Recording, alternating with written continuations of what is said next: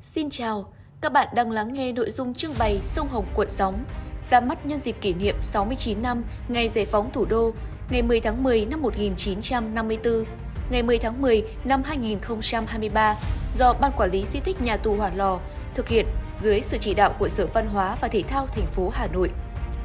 Trưng bày ra mắt ngày 4 tháng 10 năm 2023 tại di tích lịch sử Nhà tù Hỏa Lò, số 1 phố Hỏa Lò, phường Trấn Hưng Đạo, quận Hoàn Kiếm, Hà Nội. Hãy cùng chúng tôi du hành thời gian, trôi theo dòng lịch sử. Lời giới thiệu Nhớ đêm ra đi đất trời bốc lửa, cả đô thành nghi ngút cháy sau lưng.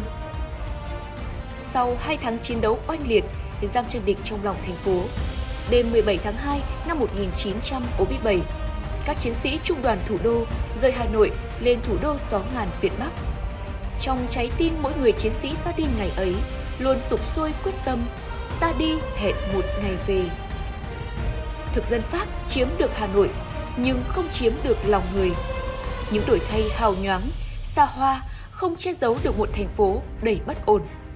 Người ở lại vẫn kiên cường bám trụ, thực hiện đấu tranh nhân dân như những đợt sóng ngầm cuộn trong lòng địch. Tại nhà tù Hỏa Lò, các chiến sĩ cách mạng vẫn bền bỉ đấu tranh, tổ chức vượt ngục để trở về tiếp tục chiến đấu. Trưng bày sông Hồng cuộn sóng, nhắc nhớ những gian khổ, hy sinh của quân và dân thủ đô để có được ngày về chiến thắng, góp phần làm nên thắng lợi của cuộc kháng chiến chống Pháp trường kỳ. Trưng bày được thể hiện qua hai nội dung, trường kỳ kháng chiến và ngày về lịch sử. Nội dung thứ nhất, trường kỳ kháng chiến. Hưởng ứng lời kêu gọi toàn quốc kháng chiến, quân và dân thủ đô nguyện chiến đấu với tinh thần quyết tử để Tổ quốc quyết sinh. Biến phố phường thành trận địa, trong suốt 60 ngày đêm kiên cường chiến đấu, giam chân địch trong lòng thành phố, quân và dân thủ đô đã lập nên những chiến công hào hùng, tạo điều kiện cho cả nước chuẩn bị bước vào cuộc kháng chiến trường kỳ. Trung tướng Vương Thừa Vũ, nguyên chỉ huy trưởng mặt trận Hà Nội thuật lại. Khắp nơi, nhân dân khẩn trương khuân bàn ghế, tủ tre, sập cụ, quầy hàng, hương án, hòm xiềng và hàng trăm đồ đạc quý giá khác quăng ra đường. Anh em tự vệ nổ mìn, chặt cây, ngả cột đèn chắn ngang đường phố, làm chướng ngại hàng cây số để cản trở cơ giới của giặc. Công nhân xe lửa, xe điện đánh đổ đầu tàu, toa tàu để ngăn cản các ngã đường cửa Nam, Khâm Thiên, phố Huế. Khúc tráng ca 60 ngày đêm được ghép nên từ những thang âm của sức chiến đấu bền bỉ, ý chí kiên cường, cùng sự hy sinh anh dũng của quân và dân thủ đô. Trong đó có sự hy sinh của chiến sĩ Trần Thành, tức Nguyễn Văn Thiềng, dùng bom ba càng, sẵn sàng tiêu diệt xe tăng địch vào ngày 23 tháng 12 năm 1946.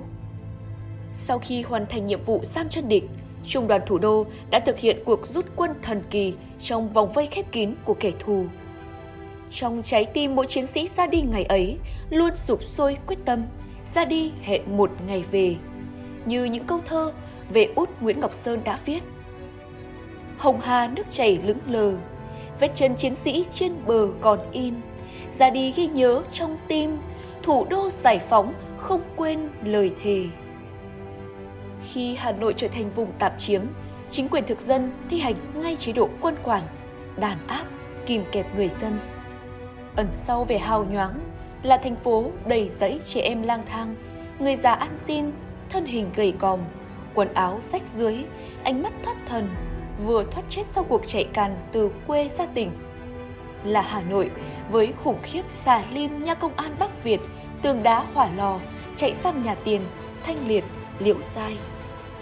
Để quét sạch lực lượng kháng chiến, địch cho quân từ các vị trí, sục sạo vào các thôn xóm, phục kích trên các đường giao thông, tổ chức các đội tuần tiễu lưu động, bắt Hương Dũng canh phòng ngày đêm, làn sóng căm thù dâng cao bởi chế độ thuế khóa ngày càng hà khắc, các thứ thuế tăng gấp đôi, không miễn trừ một ai. Sau ngày toàn quốc kháng chiến, thực dân Pháp đã chiếm ngay nhà tù hỏa lò, sử dụng để giam giữ các nhân sĩ yêu nước như ngự tiền văn phòng Phạm Khắc Huệ, kỹ sư công chính Đào Trọng Kim, luật gia Vũ Văn Hiền, giáo sư Hoàng Xuân Hãn, bác sĩ Trần Văn Lai – năm 1947 lập thêm các một để giam giữ các chiến sĩ bộ đội, dân quân du kích các địa phương và người tham gia hoạt động kháng chiến. Chiếm được Hà Nội, Nhưng thực dân Pháp không chiếm được lòng người. Cờ đỏ sao vàng luôn bất ngờ xuất hiện trong thành phố. Người Hà Nội vẫn bí mật nuôi giấu cán bộ, góp tiền, góp sức ủng hộ kháng chiến. Biệt động nội thành tổ chức tập kích sân bay Gia Lâm, sân bay Bạch Mai. Học sinh, sinh viên tổ chức bãi khóa văn nghệ ủng hộ kháng chiến. Trong nhà tù hỏa lò, các chiến sĩ cách mạng vẫn kiên cường đấu tranh, tổ chức vượt ngục, khiến cho Hà Nội thời tạm chiếm luôn biến động, kẻ thù luôn nhức nhối và tìm mọi cách đàn áp. Những năm 1947, 1954, những học sinh kháng chiến chung sức đồng lòng, làm dấy lên phong trào đấu tranh mạnh mẽ, sôi nổi với nhiều hình thức như treo cờ, bãi khóa, tổ chức lễ truy điệu cho học sinh Trần Văn Ơn bị kẻ địch sát hại, biểu diễn văn nghệ cổ vũ lòng yêu nước. Đặc biệt, nhân kỷ niệm 58 năm ngày sinh Chủ tịch Hồ Chí Minh, đêm 18 tháng 5 năm 1948, đồng chí Nguyễn Sĩ Vân, học sinh kháng chiến trường Chu Văn An cùng các bạn học là Nguyễn Văn Khâm, Nguyễn Trọng Quang đã dũng cảm bơi ra hồ Hoàn Kiếm, cắm cờ đỏ sao vàng tại tháp rùa. Lần đầu tiên, lá cờ Tổ quốc hiên ngang tung bay giữa lòng Hà Nội kể từ ngày Trung đoàn thủ đô rút lên chiến khu đã trở thành sự kiện gây tiếng vang lớn khắp Hà Nội. Tại nhà tù Hòa Lò, ngay trong sào huyệt ngục tù của kẻ địch, chi bộ đảng nhà tù đã ra đời, mở ra một giai đoạn mới. Các đồng chí đảng viên nòng cốt được anh em tín nhiệm bầu làm bí thư chi bộ như đồng chí Lê Đình Cầu, Nguyễn Ngọc Kiền, Trần Hữu Thỏa, tức Nguyễn Tiến Hà.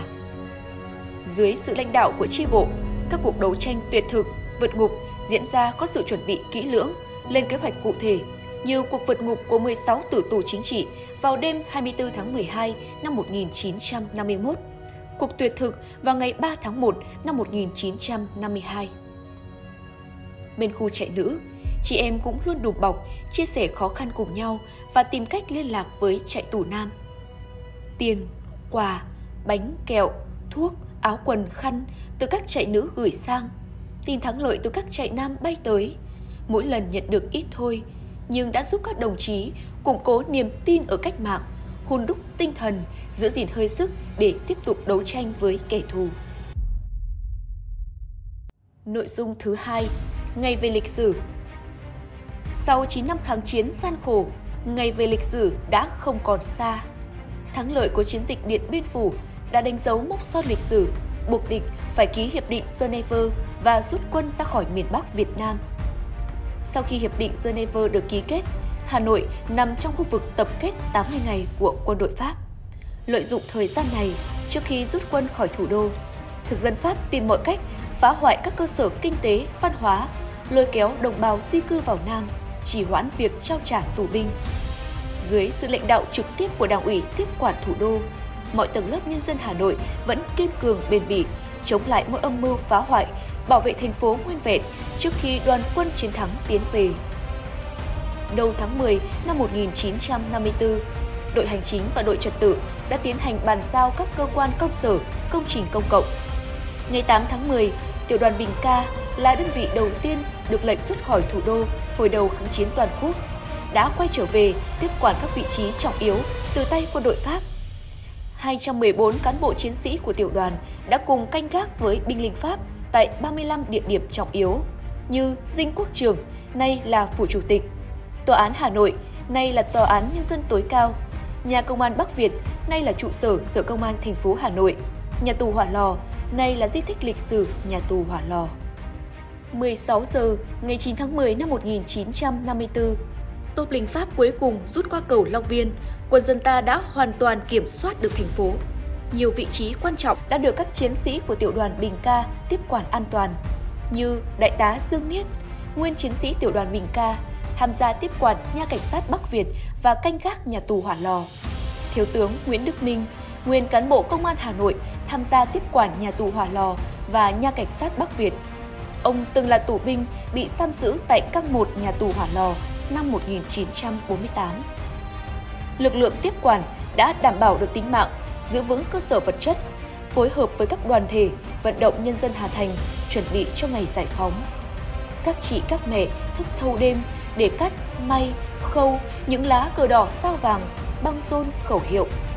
Thanh niên nam nữ hăng hái dựng cổng chào, sang đèn kết hoa trên khắp đường phố. Tất cả đã sẵn sàng cho ngày về chiến thắng. Sáng ngày 10 tháng 10 năm 1954, lệnh giới nghiêm vừa kết thúc. Ủy ban quân chính thành phố và các đơn vị quân đội chia làm nhiều cánh lớn, mở cuộc hành quân lịch sử tiến vào Hà Nội. 20 vạn nhân dân thủ đô náo nức đón mừng đoàn quân thắng trận trở về. Cờ đỏ sao vàng, băng rôn khẩu hiệu, răng khắp đường phố. Cả Hà Nội hân hoan trong niềm vui giải phóng. Nhớ về thời khắc lịch sử ấy, Thiếu tướng Phương Thừa Vũ, Đại đoàn trưởng Đại đoàn 308, Chủ tịch Ủy ban Quân chính Hà Nội đã kể lại trong hồi ký của mình. Càng tiến sâu vào trong lòng Hà Nội, càng khó nén nổi xúc động. Mắt nhòa lệ vì niềm vui gặp mặt, niềm vui về lại thủ đô. Nhất là các cán bộ, chiến sĩ năm xưa đã chiến đấu trên mảnh đất này khi được lệnh ra đi đã hứa với Hà Nội sẽ trở về. Lời hứa đó hôm nay đã thành sự thật. Ra đi hẹn một ngày về, Ba Đình còn đó, người thề còn đây. Từng đoàn thiếu nữ ôm hoa đổ ra đường tặng bộ đội, cài lên súng, tung lên xe. Những tốt thiếu nhi tay vốc từng nắm hoa giấy, tung lên như thả những đàn bươm bướm muôn màu nhỏ li ti bay xả lên những chiếc xe thắng trận đang từ từ lăn bánh đi qua.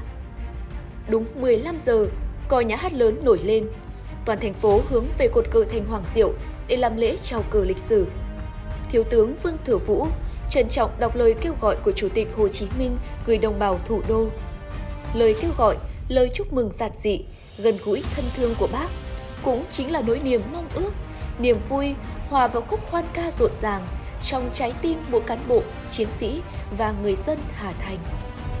Bác Nguyễn Tiến Hà, cựu tù chính trị nhà tù Hòa Lò, nguyên cán bộ mặt trận quân sự Hà Nội, tham gia lễ chào cờ lịch sử chiều ngày 10 tháng 10 năm 1954, hồi tưởng.